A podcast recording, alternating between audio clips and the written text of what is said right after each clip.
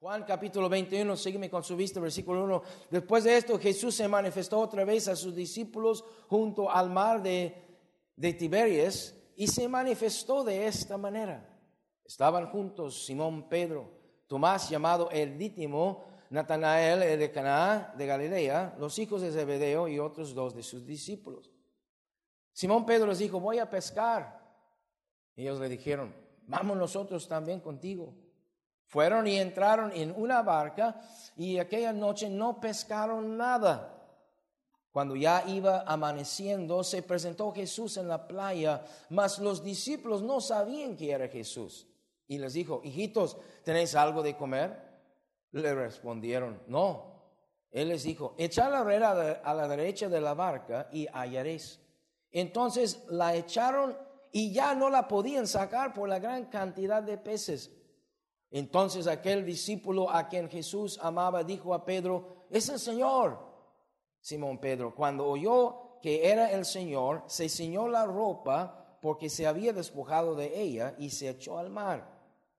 Y los otros discípulos vinieron con la barca arrastrando la red de peces, pues no estaban de tierra sino como doscientos codos. Al descender a tierra vieron brasas puestas y un pez encima de ellas y pan. Jesús les dijo, traed de los peces que acabáis de pescar. Subió Simón Pedro y sacó la red a tierra llena de grandes peces, ciento cincuenta y tres, y aun siendo tantos la red no se rompió. Les dijo Jesús, venid, comed. Y ninguno de los discípulos se atrevía a preguntarle, ¿tú quién eres? sabiendo que era el Señor. Vino pues Jesús y tomó el pan y les dio y asimismo del pescado. Esta era ya la tercera vez que Jesús se manifestaba a sus discípulos después de haber resucitado de los muertos. ¿Cómo batallé yo para encontrarme con qué iba a predicar en esta noche? Desde hace un mes, cuando el pastor me invitó, eh, no pasaron, yo creo que horas, y yo ya tenía tres mensajes en mi mente que yo quería predicar en esta conferencia de fundamentos. Y fue marchando el tiempo y el Señor me fue cambiando el sentir y estaba pensando en los pastores y le dije, pastor, probablemente voy a cambiar uno de mis mensajes, predicar otro mensaje que yo, yo quiero que sea, que sea de bendición a los pastores y eso fue lo que prediqué el día de ayer. Fue un mensaje que el, Señor me fue eh, confirmando y, y desarrollándose lo desarrollé para la conferencia. No era un mensaje que yo había predicado en otro lugar. Estoy con ganas de volver a, a Tijuana y predicarlo en nuestra iglesia. Algunos me escucharon por, por internet, pero un mensaje yo creo que eh, todas nuestras iglesias ocupan. Pero lo prediqué para los pastores. Para mí era fácil hallar un tema. Ah, de hecho, tenía, por eso rápido le contesté al pastor, porque estaba pensando en los pastores. Y si me dice, te voy a dar una sesión con los pastores que quieren predicar, no, pues ya tengo que pensar entre tantos mensajes que tengo para los pastores. Y aparte, cosas nuevas como ayer que me viene a la mente que quiero compartir, pero me di cuenta que en esta noche no iba a tener los pastores, ya iba a tener la iglesia local, mayormente. A ver, ¿cuántos pastores hay aquí en esta noche fuera de, la iglesia? Cinco, ok, está bien. Bueno, relájense ustedes, eso no es para ustedes, amén. Ojalá que sacan algo, pero es que yo sabía que iba a estar delante de la, congregación. Dije, Señor, no, entonces no puedo, no, no, yo, yo, quiero dar algo que va a ser útil para la, la mayor parte de, eh, de la congregación, de los oyentes. Entonces, ese es el mensaje que quiero compartir en esta noche sobre esta ocasión tan extraña. Ahorita verán conmigo que es extraña. Esto es lo que sucede aquí en este pasaje que ya leímos. Vamos a orar y ya vamos a entrar. Padre, gracias te damos por su palabra. Gracias por el privilegio que nosotros tenemos de haber conocido el fundamentalismo. Cosas preciosas hay, Señor, en, en lo que nosotros practicamos y creemos. Y hemos hecho un impacto en el mundo para tu gloria. Y nuestro fundamentalismo ha hecho también un impacto positivo en nuestras vidas, en las vidas de nuestros hijos. Y ahora está impactando nuestros nietos. Gracias, Señor. Ayúdanos a preservar, conservar eh, valorar, apreciar, Señor, todo lo que, eh, lo bueno que hemos recibido. Pero en esta noche te ruego, Señor, por los oyentes. Ayúdame a ser de bendición para la edificación de ellos y para la honra y gloria siempre, Señor, de tu nombre. Ayúdame a ser de bendición, te lo pido en Cristo. Amén. Sin explicaciones, el Señor vuelve a desaparecer. Mira capítulo 19, perdón, capítulo 20, versículo 19. Cuando llegó la noche de aquel mismo día, el primer de la semana, estando las puertas cerradas en el lugar donde los discípulos estaban reunidos, por medio de los judíos vino Jesús y puesto en medio les dijo, paz a vosotros. Eso es cuando Jesús aparece a los discípulos por vez primera. Y luego, en el versículo 26, ocho días después, o sea, después de aparecer, desapareció. Y una semana después, ocho días después, estaban otra vez sus discípulos dentro y con ellos Tomás. Luego Jesús llegó, perdón, Jesús estando las puertas cerradas y se puso en medio y les dijo paz a vosotros. Luego dijo a Tomás, pon aquí tu dedo, ya recordamos esta escena. Segunda vez. Y desaparece otra vez. Y esa es la parte extraña. 21.1. Después de esto, Jesús se manifestó otra vez. Entonces, se resucita el Señor y luego se manifiesta a María Magdalena, a algunas otras mujeres, a otros en el, dos discípulos en el camino. Por fin llega, se manifiesta al, grupo de los once discípulos y luego desaparece. Después de haber estado con ellos por tres años, tal vez pico más, día tras día, los 24, 7, todo el día se dormía con ellos donde, eh, donde se encontraban. Casi todo el tiempo andaban juntos. Todo el día, no un ratito, no una conferencia, no todo el día. Estos habiendo dejado todo para andar con Él. Y de repente es crucificado y ellos, ellos sufrieron mucho. Pero ¿por, qué sucede así? ¿Por qué eh, desaparece y luego aparece? luego desaparece y luego aparece. ¿Por qué no se queda con ellos? ¿A dónde va? ¿Y hacer qué? Bueno, de esas preguntas no lo puedo contestar. Yo sé que algunos hay que han inventado respuestas, ¿verdad? Pero no más eso, lo han inventado. Nadie sabe. Pero sí hay algo que creo que sí podemos saber de, todo eso, y a eso va en esta, a eso voy en esta noche. Creo que es importante entender el contexto de, de esta historia, de ese acontecimiento en particular. Los discípulos habían sufrido mucho cuando Cristo fue crucificado, ellos no los, aunque Él les había enseñado claramente, Marcos 8, 31 nos dice que Él les dijo claramente que iba a ser crucificado, que iba a resucitar el tercer día, etcétera, etcétera. Pero aunque Él los había dicho, intelectualmente lo, lo, habían captado tal vez, pero emocionalmente no. ¿Verdad? Como cuando el médico dice, tu ser querido va a morir y hay y te pegue el golpe, ¿verdad? Y lo entiendes y sabes, ah, y luego, pero cuando muere,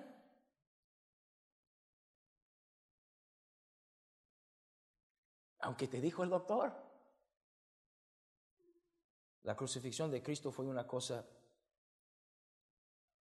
incomprensible para los discípulos. Andaban con Él todos los días y todo, todo el día. Él los amaba y ellos lo amaban de una forma, de una manera muy particular. Estaban entregados completamente a Él. Ellos sufrieron mucho. Luego, humanamente hablando, ellos pensaron que ya se había acabado todo. Porque habían dejado todo para estar con Él y seguirle a Él, pero ya no estaba Él. Después de la crucifixión, antes de la resurrección, estoy diciendo. Luego pasaría por sus mentes lo que a ti y a mí nos pasaría después de hacer un tremendo sacrificio de vida, de, de finanzas, etc. Y después te quitan todo, o sea, se acabe todo. ¿Sacrificaste de balde?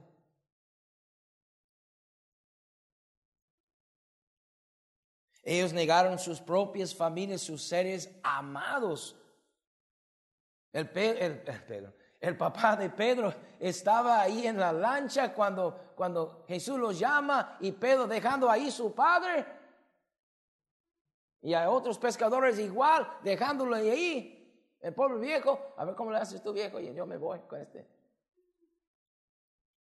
Pero ahora ya no estaba Cristo y pasaban por sus mentes, igual como cualquier ser humano que habían cometido un error, que habían equivocado en haber emitido todo, en haber dejado todo, ya no tenían ni trabajo, ya no tenían el apoyo de la familia, etcétera, etcétera, muchas cosas.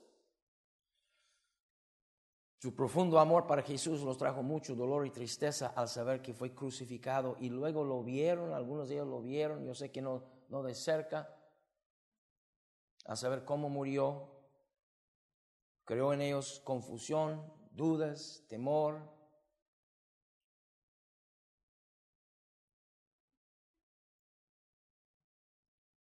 Y pues aparentemente su decisión de seguirle a él era, un, era una decisión equivocada, era un fracaso. Todos esos pensamientos nos llegan, hermanos, cuando estas cosas suceden. Pero luego aparece Jesús. Y cuando llega Jesús y, ellos ya entienden que había resucitado, todos los sentimientos, toda la confusión, todo el dolor, todo esto que estaban cargando, no solamente se les va, sino se llenan de gozo, se llenan de fortaleza. Se sienten ahora sí victoriosos. Él mostró su victoria sobre la misma muerte. Y ellos estaban íntimamente conectados con Él. De lo más bajo Él los subió a lo más alto. No solamente eran ganadores, eran más que vencedores. ¿Quién como este que estaba con ellos y ellos siendo sus más íntimos, cercanos y fieles y leales discípulos? A pesar de los pensamientos que habían tenido. ¿Quién como nosotros seguramente pensaron sus seguidores, sus compañeros, sus obreros? ¿Quién como Él? ¿Quién como nosotros? Amén. Eso, eso sentimos todos. Llenos de optimismo, ánimo y ganas de salir y conquistar de nuevo. Vámonos. All right. ¿Qué hacemos, Señor, enseguida? Y luego desaparece. Y si les dio algunas instrucciones, no las tenemos, no sabemos, nada más se desaparece de nuevo. ¿Algunos de ustedes han estado en su vida espiritual alguna vez? Yo sí. Ni siquiera les llamó, ni una llamada. Hey, ando aquí, ahorita llego en unos días, no se agüitan. Ni siquiera un WhatsApp. A lo mejor no estaba funcionando el WhatsApp este, este tiempo. como el otro día, ¿verdad? Yo ni cuenta me di. Nadie tenía noticias de él. ¿No les hace extraño eso? ¿Tú crees nomás es una casualidad? Yo no. Yo no creo que esas cosas suceden nomás por casualidad. Y hay otra cosa que eh, yo he visto cuando las escrituras nos cuentan cosas así extrañas, aparte del, por qué sucedieron, o de, o de, que hayan sucedido, para mí es una cosa, de que Dios nos cuenta a través de su palabra que haya sucedido, es otra cosa aparte. Eso me da a entender que hay un mensaje ahí para nosotros. ¿O para qué contarnos? ¿Por qué no simplemente decir, pues Jesús desapareció y eh, fue crucificado, y resucitó ya, y al final de la historia? Porque algo hay aquí. Cuando desaparece otra vez, seguramente se va corriendo la imaginación de los discípulos a lo peor, como es común entre nosotros los hombres. Casi siempre pensamos lo peor, imaginamos las cosas negativas, y los pensamientos propios nos desaniman y nos congenen en nuestro lugar y esa es la condición en la cual los encontramos y por eso se fueron a pescar. No salieron a predicar, no salieron a, sanar, no salieron a, buscar a se fueron a pescar. Ya estaban desanimados. Digo, pero voy a pescar, pues no tenemos nada que hacer, nosotros también vamos contigo. Esa actitud me hace pensar en la pandemia.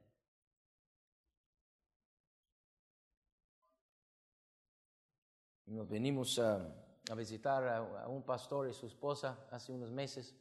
No voy a decir su nombre porque luego lo van a juzgar porque así somos. No hay nada malo en lo que encontré, pero llegamos a su casa, toqué la puerta y contesta la esposa y dice, y, yo, yo, digo, ¿y el pastor? O sea, su esposa, está pescando. Se puede pescar. Ok. Sabía que venimos y se puede pescar en la pandemia. Amén. Pero luego apareció otra vez. Capítulo 21. Después de esto Jesús se manifestó otra vez. Note el énfasis. La escritura, la escritura nos asegura y el Espíritu Santo quiere que sepamos que Él apareció otra vez. No es que apareció, apareció otra vez. Ya la tercera vez. En esta ocasión, Él llega a donde ellos están, sin darse cuenta ellos. Están unos 200 metros o algo así de la, de la orilla del mar, de la playa. Están pescando, no les ha ido muy bien, no han pescado nada. Y Jesús llega, no nos da detalles, pero llega solo y se acomoda allá, se hace una fogatita allá, ya, ya tiene las brasas calentitas él llega en un horario anormal, fuera de tiempo, en la madrugada, 21, 4 mil, cuando ya iba amaneciendo. ¿Quién va a la playa para hacer pescado asado en la madrugada, oiga? Todo ese asunto está bien extraño. Amén. O sea, ¿quién no nos podía esperar un ratito y nos vemos en tal parte, no? No. Todo tenía un propósito. Y ya cuando ellos llegan allí al darse cuenta que hay alguien allí, él ya tiene la fogata ya listo, las brasas ya esperando y el desayuno asándose ahí. Estaba un pez, un pescado ahí zarandeado, ¿verdad? Estilo Nayarit, por supuesto.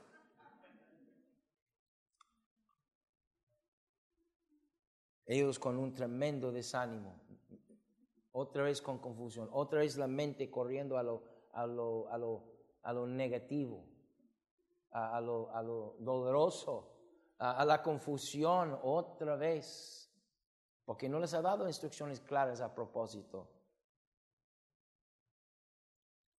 Y se encuentran en esta escena.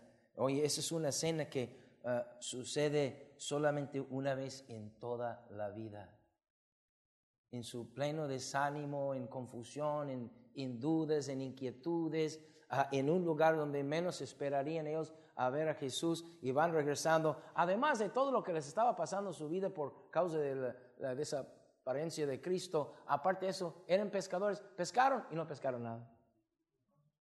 Eso sí es triste.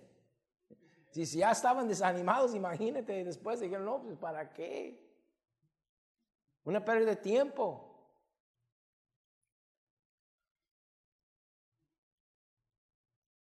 Y lejos de una regañada, los invita a descansar y convivir y comer con Él. Luego la pesca milagrosa aquí en esta escena, motivo de gozarse, recordándoles de otra ocasión cuando Él los llamó a ser pescadores de hombres, en Lucas capítulo 5 cuando nos cuenta allá de cómo Cristo les mandó ahí a echar la red allá y pescaron tanto que no podían entre dos pangas traer eh, los peces a la orilla. Ah, y, en esta ocasión todo eso tenía que llenar sus mentes otra vez y llenar sus emociones y, y reanimarles y darles vida y fuerza de nuevo en su momento de desánimo y de dudas. Y luego algo interesante, Él los pide a traer. Versículo es, Jesús les dijo, traed de los peces que acabáis de pescar. Y en esta forma Él los está invitando, yo veo, a participar en su pequeña victoria. La victoria en cuanto a la pesca y la victoria en cuanto a ver de nuevo al Señor. Y el Señor estaba ahí, pues como nos da a entender que no se veía con la misma la misma cara, no se reconocía su cara como, como el, eh, lo que conocían antes de la crucifixión, aparentemente aparecía de diferentes formas, pero reconocían, no sé, la voz o simplemente su espíritu, su actitud, de alguna forma entendieron que era Jesús y se llenaron de gozo. Tanto Pedro que no ni esperó la, la panga, se echó su toga, no sé cómo estaba ahí, quitado parte de su ropa, ¿verdad? Desnudo no estaba, porque los judíos era una cosa terrible hasta hoy en día, ellos, ellos no se desnudan, eh, eso es una forma de tortura para ellos, ¿verdad? Pero eh, de alguna forma se echó lo que tenía, se echó al mar y estaba cerca de ahí, se fue nadando.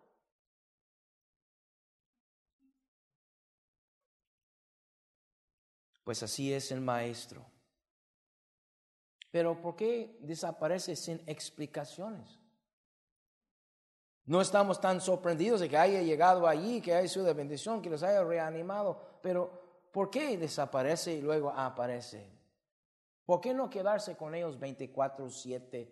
Pues ya estaban acostumbrados a eso antes de la crucifixión. ¿Por qué da lugar a dudas? Porque indudablemente eso causa dudas. Es como si eh, el domingo de la mañana no llegara el pastor parada. O dirían, no, se fue el Salvador, amén a otra fiesta, le invitaron ahí, su cumpleaños seguramente. O se fue con hermano Walker, hermano Salazar, algo así dirían, bueno, pero siempre cuando va a algún lugar, alguien en la congregación sabe.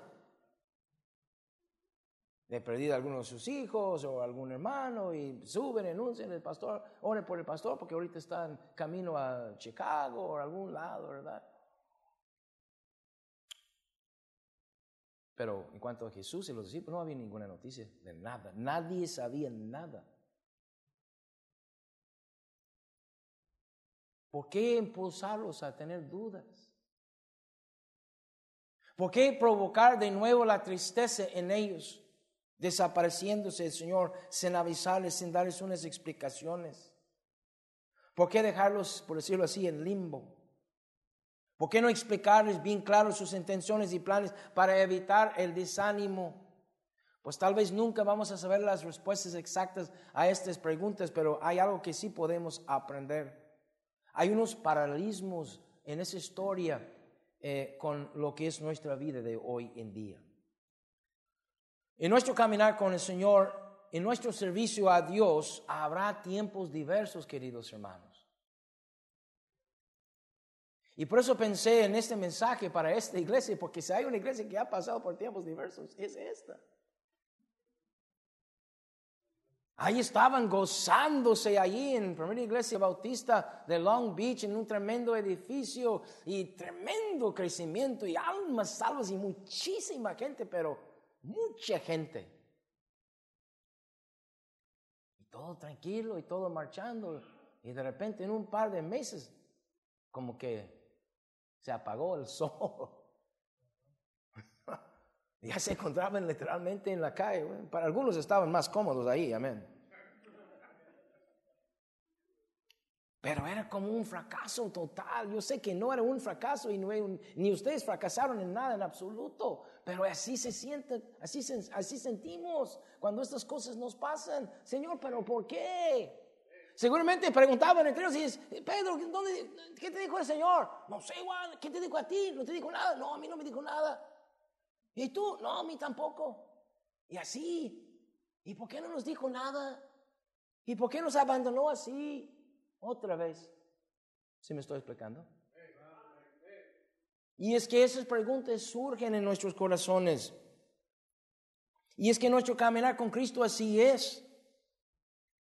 Él no nos va a aparecer y desaparecer físicamente como en el caso de ellos, pero es una ilustración, para mí es un cuadro de, la vida cotidiana de, cualquier cristiano.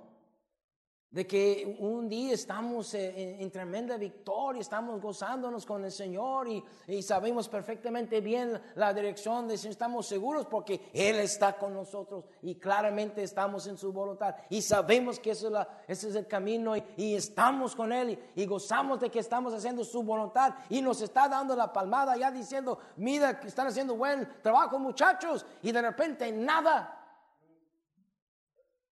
De repente nos cae el mundo. De repente, Señor, Señor, y no lo hallamos. Ahí está, amén. Nos digo, hermano Gil, ahí está el Espíritu Santo, está con nosotros. Pero, ¿cómo sentimos?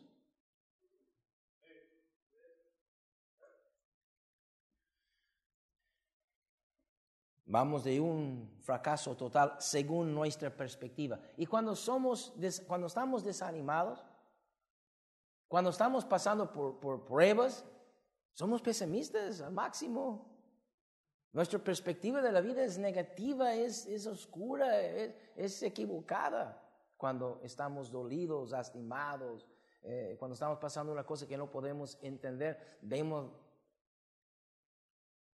vemos la vida así, como un fracaso. Hay un tiempo de confusión y desánimo en nuestras vidas que todos pasamos en un momento dado como individuos y también, en el caso de ustedes, como iglesia. Pero luego viene victoria. Luego encontraron un lugar, rentaron un lugar y qué bonito lugar. Y yo, a mí me gustaba mucho el último lugar donde estaba la iglesia. Yo dije, pastor, ese lugar está hermoso. Ese lugar no más pagan la renta y miren, tienen todo, no tienen que realmente hacer nada. Y no obstante, hicieron muchas cosas, arreglaron ustedes el lugar todavía levantando allá, de lo, que era excelente ya, lo levantaron todavía a otro nivel y wow, estaba pero precioso. Y luego llegaron aquí y vieron y Dios proveyó a través de muchos sacrificios. Ustedes sacrificaron a través de tiempo, unos años sacrificando y dando, así como los discípulos. Esa es tu historia. ¿eh? Si no saben, estoy contando tu historia. Eh, y, sacrificaron y dieron y de repente el Señor guió y, contestó y, hay en este lugar y, y wow, está tremendo y lo compran y...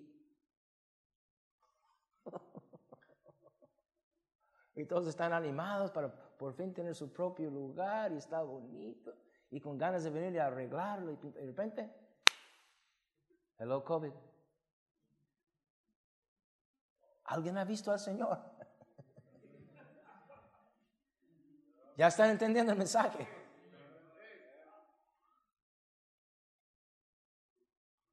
Cuando dice que el Señor se manifestó otra vez a sus discípulos, era la tercera vez. Pero quiero que se noten que cuando llegan allí con Él, versículo 10, Jesús les dijo, traed de los peces que acabáis de pescar. Subió Simón Pedro y sacó la red a tierra llena de grandes peces. Ni siquiera la echaron a la barca. No, nada más arrastraron la red a un lado. Estaba tan lleno de peces grandes. 153 y aún siendo tantos la red no se rompió. Dice Juan que está escribiendo aquí. Les dijo Jesús, venid, comed. Y ninguno de los discípulos se atrevía a preguntarle, ¿tú quién eres? Sabiendo que era el Señor, aunque no parecía como Él. Vino pues Jesús y tomó el pan y les dio. ¿Y qué, qué se imaginan ustedes cuando Cristo tomó ese pan? Ese dato nos menciona con, con un fin muy claro. Cuando Cristo toma el pan y los parte. ¿Qué es lo que se imaginan ustedes? La última cena con el Señor. Y ellos recordaban de ese momento tan íntimo, tan especial y cuando el Señor tal vez lavó sus pies. Ya están llenando sus, sus corazones y, sus almas de, de, todo aquello que ellos tenían con el Señor antes. Y ahora están con Él en, en dulce comunión. No solamente es una victoria, es una victoria con dulce comunión. Y queridos hermanos, así es nuestra vida cristiana vamos de confusión y desánimo un fracaso total, y luego una victoria, y luego eh, tenemos un tiempo de dulce comunión y seguridad con el Señor. Y después se fue otra vez el Señor. Pero les dijo, pero les conviene a vosotros si me vaya porque entonces vendrá a vosotros el Espíritu Santo, otro consolador. Y tú y yo, queridos hermanos, como individuos, como familia o como iglesia. Espero que no les pase otra vez nada a ustedes por un rato. Amén.